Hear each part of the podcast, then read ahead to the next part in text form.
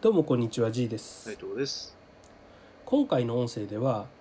じゅうばい高い寿司を食うかという話をしたいと思います。はい。はい、あのー、まあ今お寿司って一見まあ普段パッとお寿司って言われたらまあ回ってる寿司、うん、回転寿司とかがお手頃じゃないですか。うんうん、でも、まあ、ちゃんとした店、もうこれもピンキリですけど。いい店に行ったらやっぱりひとりいちまんからみたいなねコースが、うん、ですごくいい店に行ったらひとりよんまんからとかそんな感じになっちゃうじゃないですか、うん、で、まあ、言ったらね回転寿司でまあまあしっかり食べてもまあひとりにせんえんぐらいのもんですよね、うん、でも、まあ、ちょっとまともなというかまともっていうとそれ以外がまともじゃないようだから、まあ、適切じゃないけどちょっと高級で、うん、ちょっと美味しいところに行くとうんまあ、ひとりにまんえんとか平気でしますよね、うんうん、そうするとまあじゅうばいの値段の差があるわけですよ、うん、でそのじゅうばい高い値段を出してでもそのにまんえんの寿司を食うあの価値があるかないかっていうのを結構こうインターネット上とか掲示板とかで議論されてることがあるんですよ、うんうん、でそれをあの食う必要がないっていう人はそれはもう高いだけでそんな価値はないと、うん回転寿司だって十分美味しいんだからそんなもんは食う必要がない、うん、あんなのはなんか金持ちの道楽だって言うんですよね、うんうん、であのそういう高いものを食べてるぜって言ってる人たちはいやいやお前たちは本当の味を知らないんだよ哀れだなみたいな感じで、うん、あの高いものを食べて何が悪いみたいな感じで平行線なんですよね、うんうん、で別にそれに結論を出すわけじゃないしあのそれはどちらの意見も正しいとは思うんですよ、うんただちゃんと自分の中の意見というか意思があって食べる食べないっていうんであるならばいいんですけれど、うん、例えば食べたいのに食べれないから酸っぱいブドウという話になっていやあんなものはいらないいらないって言ってたらそれはそれで惨めじゃないですか、はいうん、で本当に味もわからないくせに高いんだからって食べててもそれも惨めですよね、うん、惨めっていうか哀れですよね、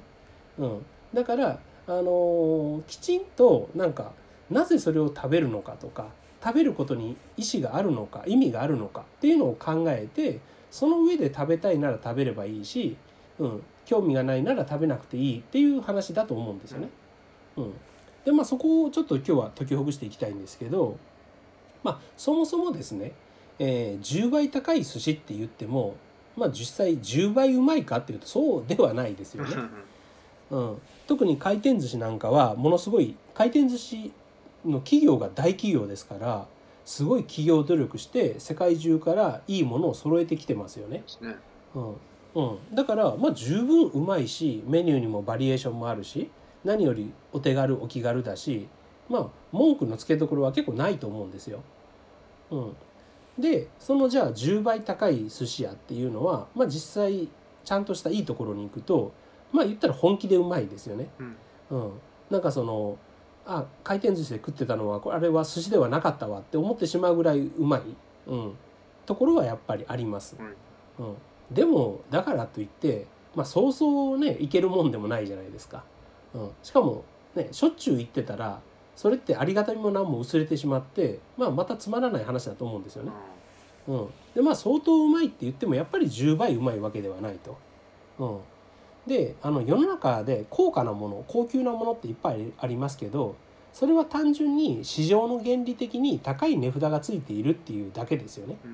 うんうん、で高い値札がついているっていうのはあの希少価値が高いとか手間暇がかかっているとか、まあ、手間暇がかかっているから希少であるっていうふうなことも含めて言えばまあおおむねあの数が少ない希少だから希少価値があるから値段が上がってるだけなんですよね、うん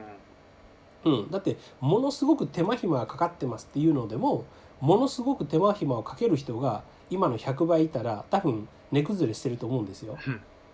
うんね、ものすごく美味しいものであったとしても例えば大トロとかが今のひゃくばい取れたら、ね、そんなものは昔のように捨てるようなものになってるかもしれないですよね確かに、うん、高い値段にはなってないと、うん、だからそれは市場の原理でしかなくて高いからうまいっていうわけでもないし、うん、高いから素晴らしいっていうわけでも当然ないですよね、うん、安くてもうまいものもいっぱいあるし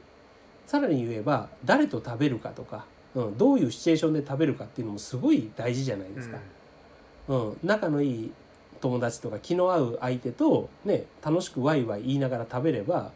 高い安い関係なくものすごくそれは美味しいし思い出に残りますけど、うん、それこそ嫌な上司に連れて行かれて説教がてら食べさせてもらったらなの行きたくないレベルですよね、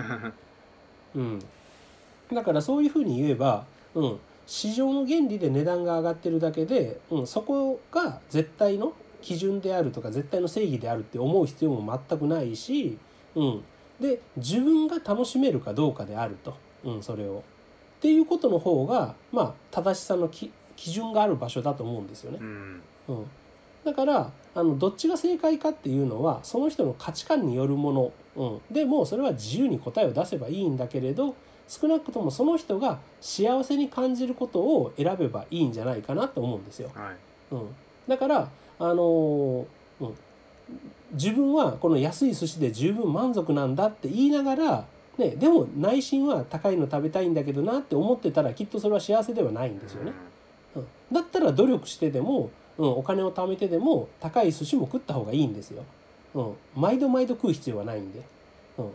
で高い寿司食べてる人は本当にうまいと思って本当にお金が余裕があって食べてりゃそれはそれでいいんですけどそうじゃなくてちょっとでも見栄が入ってたりとか、うん、もっとあの安くていいのになって思ってるんだったらそんなとこを無理する必要もないと思うんですよね、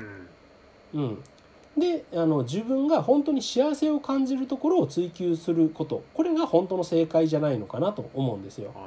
うん、だいたいその何がいいかっていうのは結局自分が満足するかどうかっていうのが一番大事でこれはもう自己満足の世界じゃないですか、うん、で自己満足の世界であれば、うん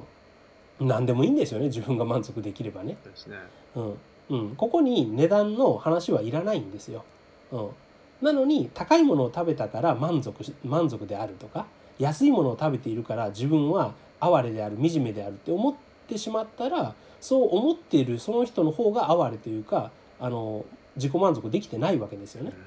うん、だからそういう考え方は選んじゃいけないしそう思ってしまうならそれは変えなきゃいけないってことなんですよねうん、で、あのー、このまあ人は人自分は自分、ね、人それぞれ価値観が大事ですよっていうことはみんなもある程度分かってると思うんですよ、うん、で価値観は人それぞれ違うから自分の価値観を大事にしなさい、うん、これもみんな分かってると思うんですけどそこにもう一つやっぱり乗せて考えてほしいのが満足感なんですよね、うん、価値観がこうだからああだからって言って自分の行動基準とか選択を選んでしまうと結局それがあの価値観であってもそれで自分自身が満足できてなかったり幸せでなかったりすると意味がないというか不幸になるわけですよね、うん、だから価値観を大事にするっていうのは本当に大事だけどそれで満足できてなかったらそんな価値観は大事にしちゃいけないんですよねうん、そうだから自分の価値観にとらわれすぎるっていうのも不幸なことなんですよ、うん、価値観なんかどんどんアップデートしていって変えていったらいい話なんですよね、うん、自分が幸せになる方向に価値観は変えたらいいんですよ、うんうん、だけどなんか価値観イコール自分自身みたいな自分のアイデンティティみたいに思い込んでしまうと価値観を変えちゃいけないとか、うん、価値観に反したことをすることイコールストレスみたいに、まあ、捉えがちなんですよね、うんうん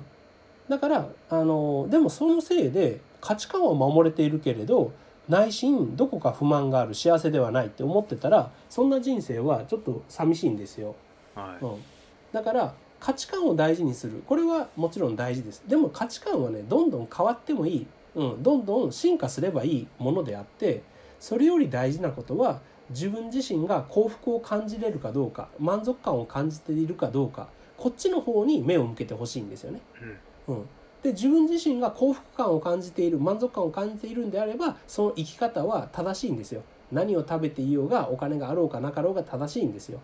うん、だけどそうじゃなかったら結局それは酸っぱいブドウみたいなもんで、うん、手に入らないものを否定しているだけになるんですよね、うんうん、そんなのは価値観でも何でもなくてもうね惨めな負け惜しみじゃないですか、うん、だからそういう生き方はすると不幸だと思います、うん、だからまあ価値観はぶっちゃけこだわらなくていいと、それよりも自分自身の満足感を見つめて、まあ、自分が何をすべきかっていうのを考えてほしいなっていうのが今日の話のまとめです、はいはい、じゃあ今回の音声は以上となります。ありがとうございました。ありがとうございました。